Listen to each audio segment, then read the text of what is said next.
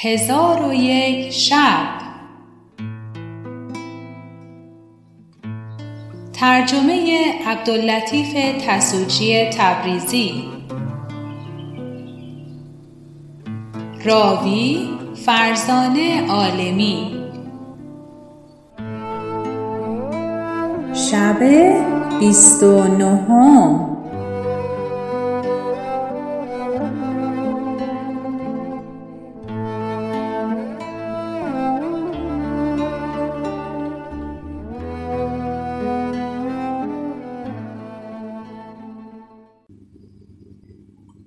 شب بیست و نهم برآمد گفت ای ملک جوانبخت. جوان گفت من بدو گفتم که تو لامحاله کشنده من خواهی بود. دلاک گفت یا سیدی بس که من کم سخنم مردم مرا خاموش همی خوانند و برادران مرا نامهای دیگر گذاشتند. برادر نخستین مرا بقبوق دومین را هدار سیومین را بقبق چهارمین را کوزالاسوانی و پنجمین را اشار ششمین را شقالق نامند و هفتمین را خاموش گویند که آن منم. چون دلاک سخن بسی دراز کرد دیدم که نزدیک است که زهره من بشکافد. به خادم گفتم رب دینار بدو داده روانه اش کن که مرا حاجت به سرتراشی نیست. دلاک گفت آقای من این چه سخن بود که گفتی؟ من چگونه خدمت نکرده مزد بگیرم؟ خدمت تو مرا فرض است و اگر هیچ موز نگیرم باکی نیست؟ تو اگر قدر من ندانی من رتبت تو را می‌شناسم. پدرت رحمت الله علی بسی احسان با من کرده و او مردی بود با سخاوت و او روزی مرا بخواست. پیش او رفتم جماعتی پیش او بودند. با من گفت رگ همی خواهم زدن. من استرلاب گرفتم و ارتفاع خورشید بدانستم. دیدم ساعتی است نامیمون و رگ زدن بسی دشوار.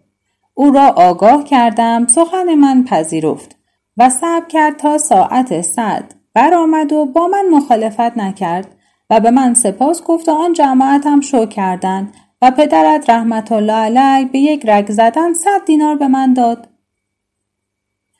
گفتم خدا میامرزد پدرم را که چون توی آشنا بود. دلاک بخندیده گفت سبحان الله من تو را خردمند می‌دانستم. گویا که بیماری عقل از تو برده. من نمی‌دانم که شتاب تو از بهر چیست. میدانی که پدر تو بی مشورت من کاری نمی‌کرد. و بزرگان گفتن مشورت شونده مورد اعتماد است. چون من کسی نخواهی یافت که دانا و هوشیار و امین باشد. مرا عجب آید که من بر پای ایستاده به خدمت مشغولم و هیچ نمیرنجم. ولی تو از من همی رنجی. اما من از تو نخواهم آزردن که پدرت نیکویی های بسیاری با من کرده. گفتم به خدا سوگند که تو مرا بسیار رنجاندی و سخن بسی دراز کردی. قصد من این بود که زود سر مرا تراشیده بروی. پس من در خشم شدم و خواستم که از جا برخیزم و دیگر سر نتراشم. گفت اکنون دانستم که دلتنگ شده ای ولی عذرت را بپذیرم که خرد نداری و هنوز کودکی. چندی نگذشته که من تو را به دوش گرفته به دبستان همی بردم. من سوگندش داده و گفتم بگذار که از پی کار خیش روم. آنگاه از قایت خشم جامعه های خود را بدریدم. چون این حالت بدید تیغ بگرفت و بر سنگ همی کشید که نزدیک شد روانم از تن برود.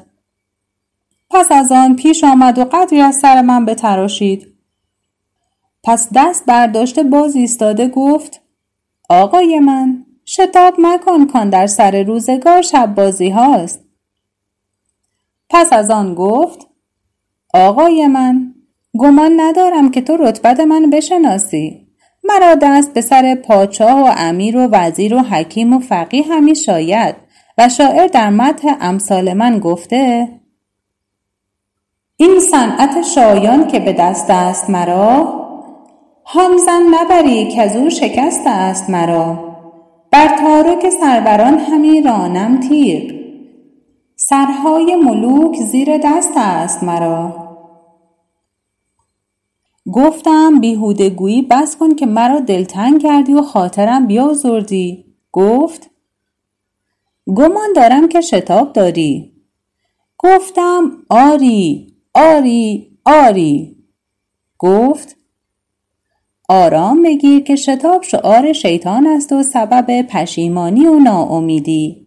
و پیغمبر علیه السلام فرموده که بهترین کارها آن است که در آن درنگ باشد و به خدا سوگن که من از کار تو به ریب شدم. باید سبب شتاب با من بازگویی. بیم دارم که کار خوبی نباشد. هنوز سه ساعت به وقت نماز مانده. پس در خشم شده استره بیانداخت و استرلاب بگرفت و روی بر آفتاب بایستاد زمانی نگاه کرده گفت که سه ساعت بی کم و زیاد به وقت نماز مانده. من به خاموشی سوگندش دادم. باز استره بگرفت و بدانسان که نخست بر سنگ کشیده بود باز بر سنگ همی کشید و پی در پی سخن همی گفت. تا اینکه قدری نیز از سر من بتراشید و گفت که من از شتاب تو بسی ملولم. اگر مرا از سبب آن آگاه می کردی سود تو در آن بود و پدرت نیز مرا از کارهای خود آگاه می کرد. چون من دانستم که مرا خلاصی از او محال است با خود گفتم که هنگام نماز نزدیک شده من اگر پیش از آن که مردم از مسجد به درآیند به دانجا نروم دیگر پس از ظهر مرا به معشوق راهی نخواهد بود پس او را سوگند دادم که بیهودگویی ترک کند و گفتم که به خانه یکی از یاران مهمان خواهم رفت. چون حکایت مهمانی شنید گفت امروز عجب روزی از تو به من رفت که من دیروز جمعی از دوستان خود را مهمان خواسته بودم. اکنون به یادم آمد که بهر ایشان تهیه زیافت ندیدم و در نزد ایشان شرمسار خواهم شد. گفتم از این کار ملول مباش من خود مهمانم تو مرا خلاص کن آنچه که در خانه من خوردنی مهیا کردن به تو می‌دهم. گفت خدا تو را پاداش نیکو دهاد بازگوی که بهر میهمانان من چه در خانه داری. گفتم پنج ظرف تعام است و ده جوجه سرخ کردن و بره بریان شدم هست. گفت بگو حاضر سازند تا به عیان ببینم. گفتم همه آنها را حاضر آوردند. چون بدید گفت شراب نیز همی خواهم. گفتم شراب نیز آوردند گفت آقای من چیزی بر جای نماند مگر اود پس گفتم صندوقچه آوردند که اود و انبر و مشک به صندوقچه اندر مساوی پنجاه دینار بود. آنگاه تیغ فرو هشت و اود و مشک و انبر را یک یک از صندوقچه به در آورده به این روی و آن روی همی گردانید.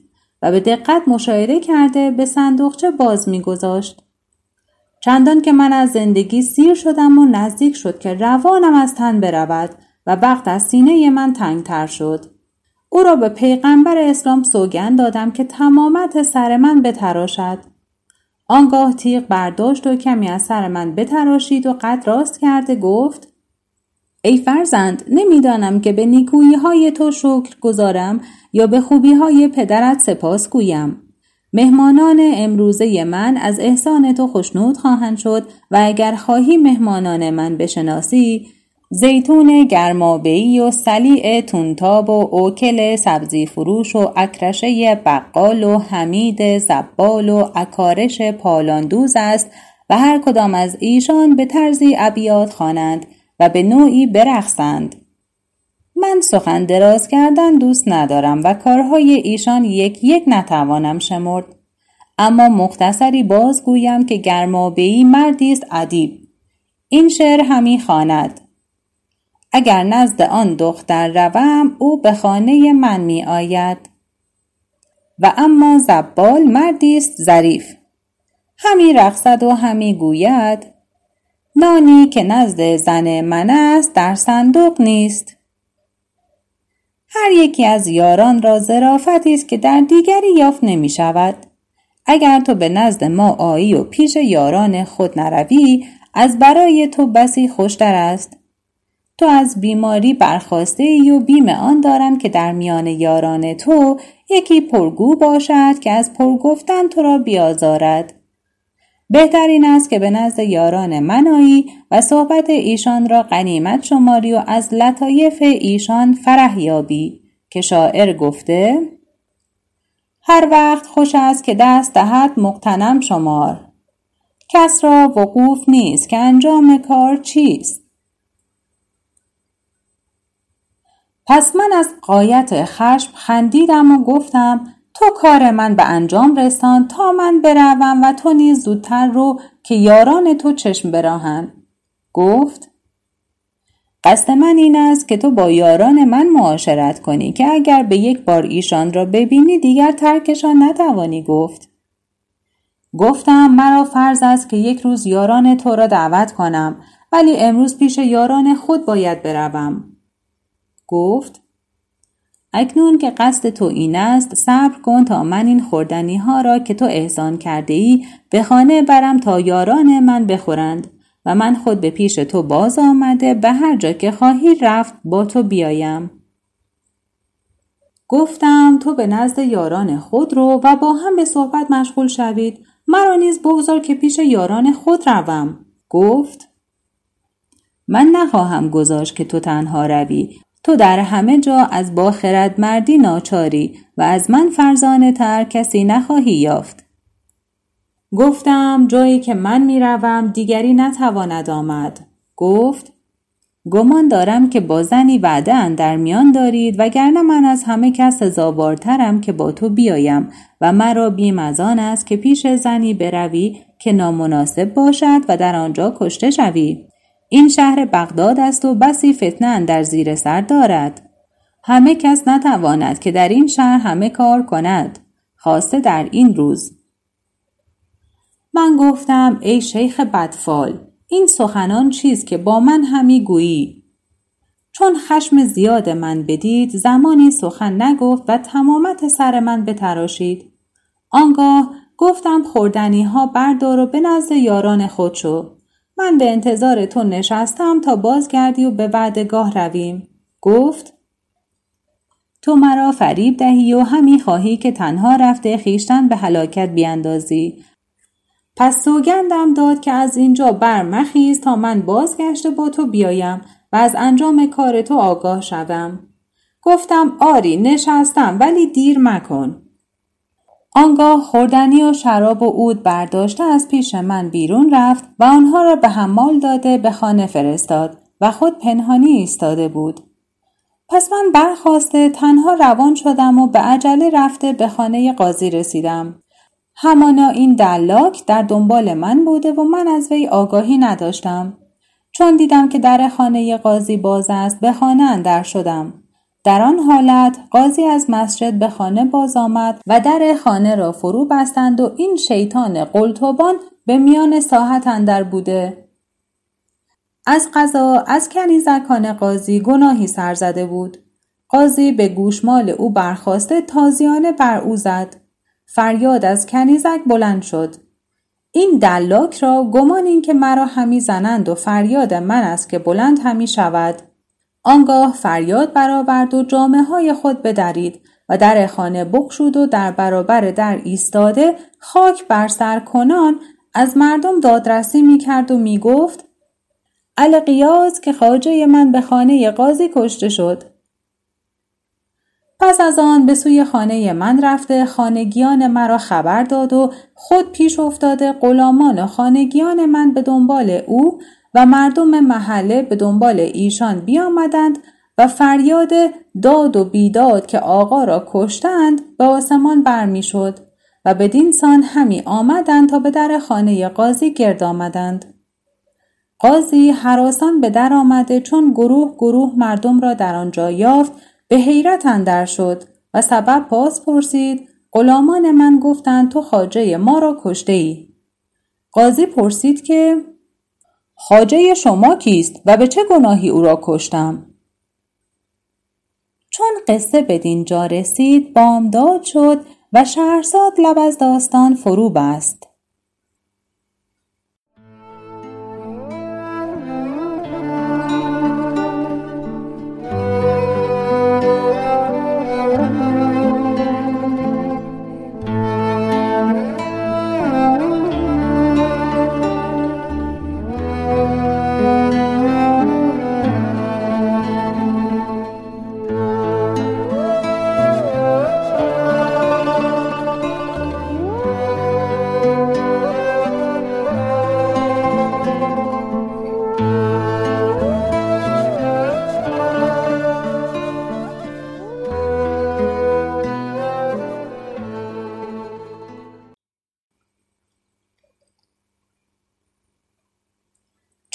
شب سیوم برآمد گفت ای ملک جوانبخت قاضی به غلامان من گفت که خاجه شما رو به چه گناه کشتم و این دلاک از بهر چه در میان شما ایستاده و جامعه خود چرا دریده؟ دلاک گفت تو خاجه ما را در همین ساعت با تازیانه می‌زدی که من فریاد او را شنیدم. قاضی گفت چه گناه کرده بود و به خانه منش که آورد و چه قصد داشت؟ دلاک گفت سخن دراز می کنی و همی خواهی که خون خاجه بپوشانی؟ من چگونگی را نیک می دانم دختر تو عاشق او و او عاشق دختر توست. چون او به خانه تو آمد به غلامان فرمودی که او را بزنند. اکنون در میان ما و تو یا حکم از خلیفه باید و یا خاجه ما به در آور. و مگذار که ما به خانه تو دراییم و او را به در آوریم. قاضی چون این سخن بشنید از مردم شرمسار شد و با دلاک گفت اگر سخن تو راست است خود به خانه درآی و او را به در آور. در حال همین دلاک بشتابید و به خانه اندر شد. من گریختن نتوانستم و در آن غرفه که بودم صندوقی یافتم. در صندوق پنهان شدم. دلاک به هیچ سو نرفت مگر به غرفه که من بودم بیامد. چون به غرفه اندر شد به چپ و راست نگاه کرد. به جز صندوق چیزی نیافت. در حال صندوق را به دوش گرفت مرا هوش از سر به در شد. ناچار صندوق را گشوده خیشتن به زمین انداختم و پای من بشکست. با پای شکسته همی دویدم. چون به در خانه رسیدم گروه گروه مردم آنجا بودند. من از بیم جان و شرمساری مردم زر از جیب درآورده بپاشیدم و مردم را به آن زرها مشغول کرده خود در کوچه های بغداد میدویدم و به هر جا که می‌رفتم این دلاک در دنبال من روان بود و فریاد همی زد که خاجه مرا می‌خواستند بکشند. منت خدای را که بر ایشان زفر یافتم و خاجه را از دست ایشان خلاص کردم و با من گفت ای خاجه بسی شتاب داشتی و این مهنت ها بر تو از سوی تدبیر تو رسید. اگر خدای نخواسته من با تو نبودم و از این ورته خلاصت نمی کردم بسا بود که راه خلاص نیابی و به انجام کار هلاک شوی. تو از خدا بطلب که مرا زنده گذارد تا همواره تو را از چنین ورته ها برهانم. سوء تدبیر تو مرا کشت.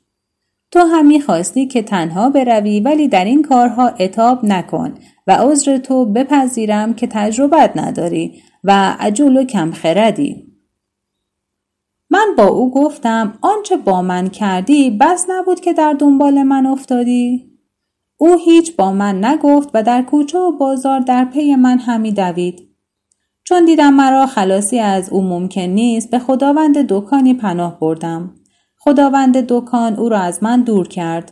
من در مخزن دکان ملول نشسته با خود گفتم این دلاک از من جدا نخواهد شد و مرا خلاصی از او محال است.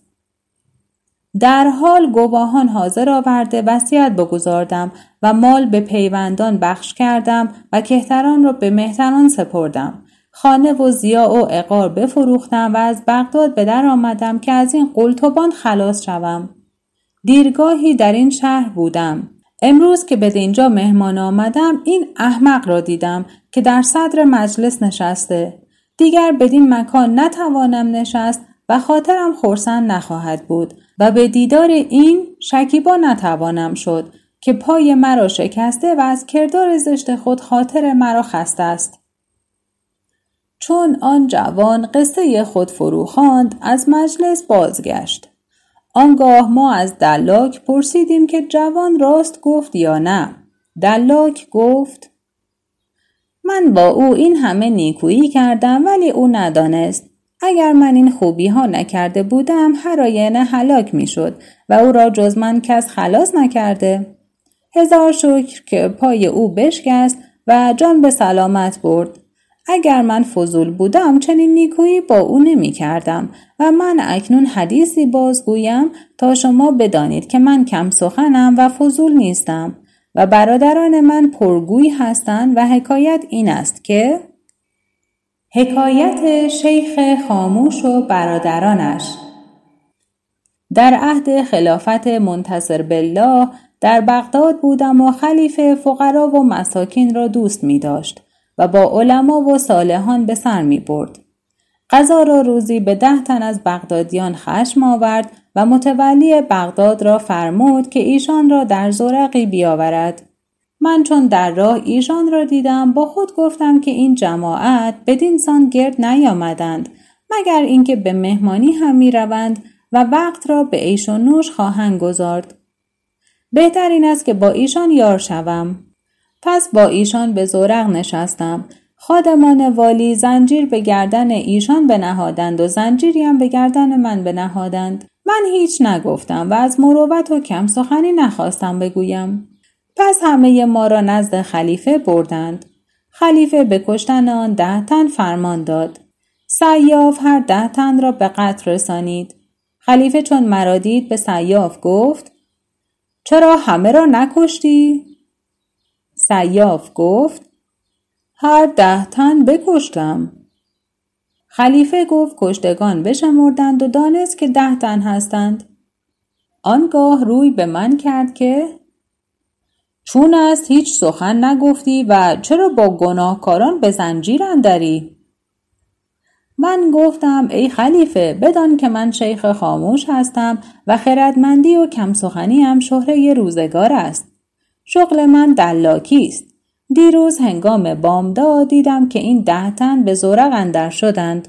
مرا گمان این بود که به مهمانی هم می روند. با ایشان به زورق نشستم ساعتی شد دیدم ایشان گناهکارانند. چون خادم زنجیر به گردنشان نهاد به گردن من نیز زنجیر نهاد. من از جوان مردی هیچ نگفتم تا اینکه مرا با ایشان پیش خلیفه آوردند و خلیفه به کشتن ده تن فرمان داد. من در معرض شمشیر بودم و خیشتن را به خلیفه نشناساندم. ای خلیفه این جوان مردی بزرگ نبود که من سخن نگفتم و خود را به کشتن اینها انباز کردم و پیوسته کار من این گونه جوان مردی ها و نیکویی هاست. خلیفه چون سخنان من بشنید دانست که مردی هستم با مروت و کم سخن و هرگز سخنی دراز نکنم چنان که این جوان گمان می کند و حالان که من او را از ورطه خلاص کردم آنگاه خلیفه پرسید که برادران تو نیز چون تو حکیم و دانشمند و کم سخن هستند؟ گفتم معاذ الله هرگز چون من نیستند ای خلیفه تو مرا بدنام کردی که با ایشان چه مردی؟ هر یک از ایشان را از بیمروتی و پرگویی آفتی رسیده. یکی اعرج و یکی اعوج سیومین افلج و چهارمی اعمی است یکی را گوش و بینی و یکی را هر دو لب بریدند. و ای خلیفه گمان مکن که من سخن دراز می کنم. ولی قصد من این است که تو را آگاه سازم از اینکه من با مروتتر و جوانمردتر از برادران خیشتنم و هر یک از ایشان حکایتی دارند که آن حکایت سبب گرفتاری او گشته. اگر بخواهی یکی یک باز گویم حکایت اعرج. اما برادر اعرجم در بغداد خیاطی داشت و دکان از مردی توانگر کرایه کرده بود و آن مرد خانه در پهلوی دکان داشت و به نزدیک خانه او را آسیایی بود. روزی برادر اعرجم در دکان نشسته خیاطی می کرد. وقتی سر برداشت زنی را دید که از منظره خانه سر به در آورده به مردم نظاره می کند. چون برادرم او را بدید بی اختیار دست از کار کشیده تا شام بیکار نشست. دگر روز بامدادان دکان بگشود و به خیاطی بنچست. ولی سوزنی میدوخت و نگاهی به سوی قرفه می‌کرد که شاید آن ماهروی را باز بیند و تا پس این مقدار یک درم کار نکرد. و دیرگاهی او را کار چنین بود تا اینکه خداوند خانه روزی متاعی به نزد برادر من آورد و گفت این را ببر و بدوز. برادرم منت پذیر شد و تا شام همی برید و همی دوخت. آنگاه خداوند خانه از اجرت خیاطیش باز پرسید برادرم سخنی نگفت و حال که گرسنه بود و درمی نداشت و تا سه روز رنج همی برد تا اینکه خیاطی جامعه های خداوند خانه را به انجام رسانیده نزد ایشان برد و زن به شوهر خود از میل خیاط بر او آگاهی داده بود. و زن و شوهر با هم یک دله گشته بودند که آنچه جامه داشته باشند بی اجرت به برادر من بدهند بدوزد و او را مسخره کنند. چون برادرم خیاطت ایشان به انجام رسانید ایشان حیلتی ساختند و کنیزی را به برادر من کابین کردند و شبی که می‌خواستند برادر مرا نزد کنیز برند با او گفتند امشب در همین آسیا بخواب که مسلحت در این است. برادرم گمان کرد که ایشان قصد صحیحی دارند پس تنها در آسیا بخسبید. پاسی از شب رفته بود که آسیابان درآمد چون او را در آنجا یافت به جای گاو و آسیابش بست. چون نزدیک صبح شد شوهر زن بیامد. دید که آسیابان او را به آسیا بسته تازیانش می‌زند و او آسیا همی گرداند. شوهر زن بازگشت و هنگام برآمدن آفتاب کنیزی که بر وی تزویج کرده بودند به آسیا درآمد و او را از آسیا خلاص کرد و گفت به من و خاتون بسی دشوار شد که شنیدیم بر تو این ماجرا رفته و او را از بس زده و دور آسیا گردانده بودند زبان پاسخ نداشت. چون برادرم به منزل بازگشت آن شیخ که کنیز را بر وی عقد کرده بود نزد او شد و سلام و مبارک باد کرد و گفت خوش باد بر تو بوس و کنار عروس. برادرم گفت خدا دروغگو را میا مرزد ای مزور نیامده ای مگر اینکه مرا ببری و به آسیا ببندی؟ شیخ گفت این سخنان چیست؟ حکایت با من بازگو. برادرم ماجرا با وی باز گفت شیخ گفت ستاره تو با ستاره زن موافق نیامده. ولی اگر من بخواهم می توانم که عقد تو را دگرگونه بکنم تا ستارت با زن موافق آید. برادرم گفت دیگر چه حیلت داری که به کار بری؟ من از زن گرفتن درگذشتم. پس از آن برادرم به دکان آمده چشم به راه بود که کاری به هم رسد و از مزد آن قیمت نانی پدید آید که ناگاه خاتون با کنیزک ای ساخته کنیزک را پیش او فرستاد. کنیز پیش او آمده گفت خاتون به تو مشتاق است و از بحر دیدن جمال تو در منظره نشسته. برادرم نگاه کردید که خاتون در منظره نشسته گریان گریان می‌گوید که چرا پیوند بریدی و عهد شکستی. به آخر دوستی نتوان بریدن. به اول خود نمی بایست پیوست. برادرم پاسخ نگفت. زن سوگن یاد کرد که آنچه در آسیا به تو رسیده مرا از آن آگاهی نبوده. برادرم دوباره فریب خورده شیفته او گشت و ملالتش رفت شد و با وی سخن گفت. چون زن از منظره سرباز کشید برادرم به خیاطت بپرداخت. ساعتی دیگر کنیز نزد وی آمد و گفت خاتون تو را سلام رسانید و گفت که شوهرم قصد کرده که امشب در خانه یکی از یاران خود به روز آورد. تو نیز نزد من آی که امشب به عیش و شادی به روز آوریم. و زن را با شوهر خدعتی در میان بود ولی برادرم نمی‌دانست. چون هنگام شام شد کنیز باز آمده برادرم را نزد خاتون برد. خاتون گفت بسی آرزومند تو بودم. برادرم گفت پیش از همه کارها مرا به بوسهای بنواز. هنوز سخن او به انجام نرسیده بود که شوهر زن درآمد و برادرم را بگرفت. خواست که به سوی شهنش برد. بیچاره تضرع کرده بنالید ولی نالیدنش سودی نبخشید و او را به خانه شهنه برد. نخست با تازیانه تنش را فگار کردند. پس از آن بر اشترش بنشاندند و کوچه به کوچه بگرداندند و ندا در دادند که هر کس پیش زن بیگانگان رود پاداش وی همین است. در آن حالت از اشتر بیافتاد و پایش بشکست. پس از آن شهنه از شهر بیرونش کرد و او نمی‌دانست به کدام سو رود. من در خشم شده خود را به وی رساندم و او را به خانه خیش آورده تا امروز نان و جامه به او همی دهم. خلیفه از سخن من بخندید و با من گفت احسنت. گفتم من این تحسین از تو قبول نمی کنم مگر اینکه گوش به من بداری تا حکایت پنج برادر دیگر را با تو بگویم و گمان مکن که من بیهودگو و سخندرازم خلیفه گفت ماجرای برادران بازگو و آن دورها را آویزه گوش ما گردان.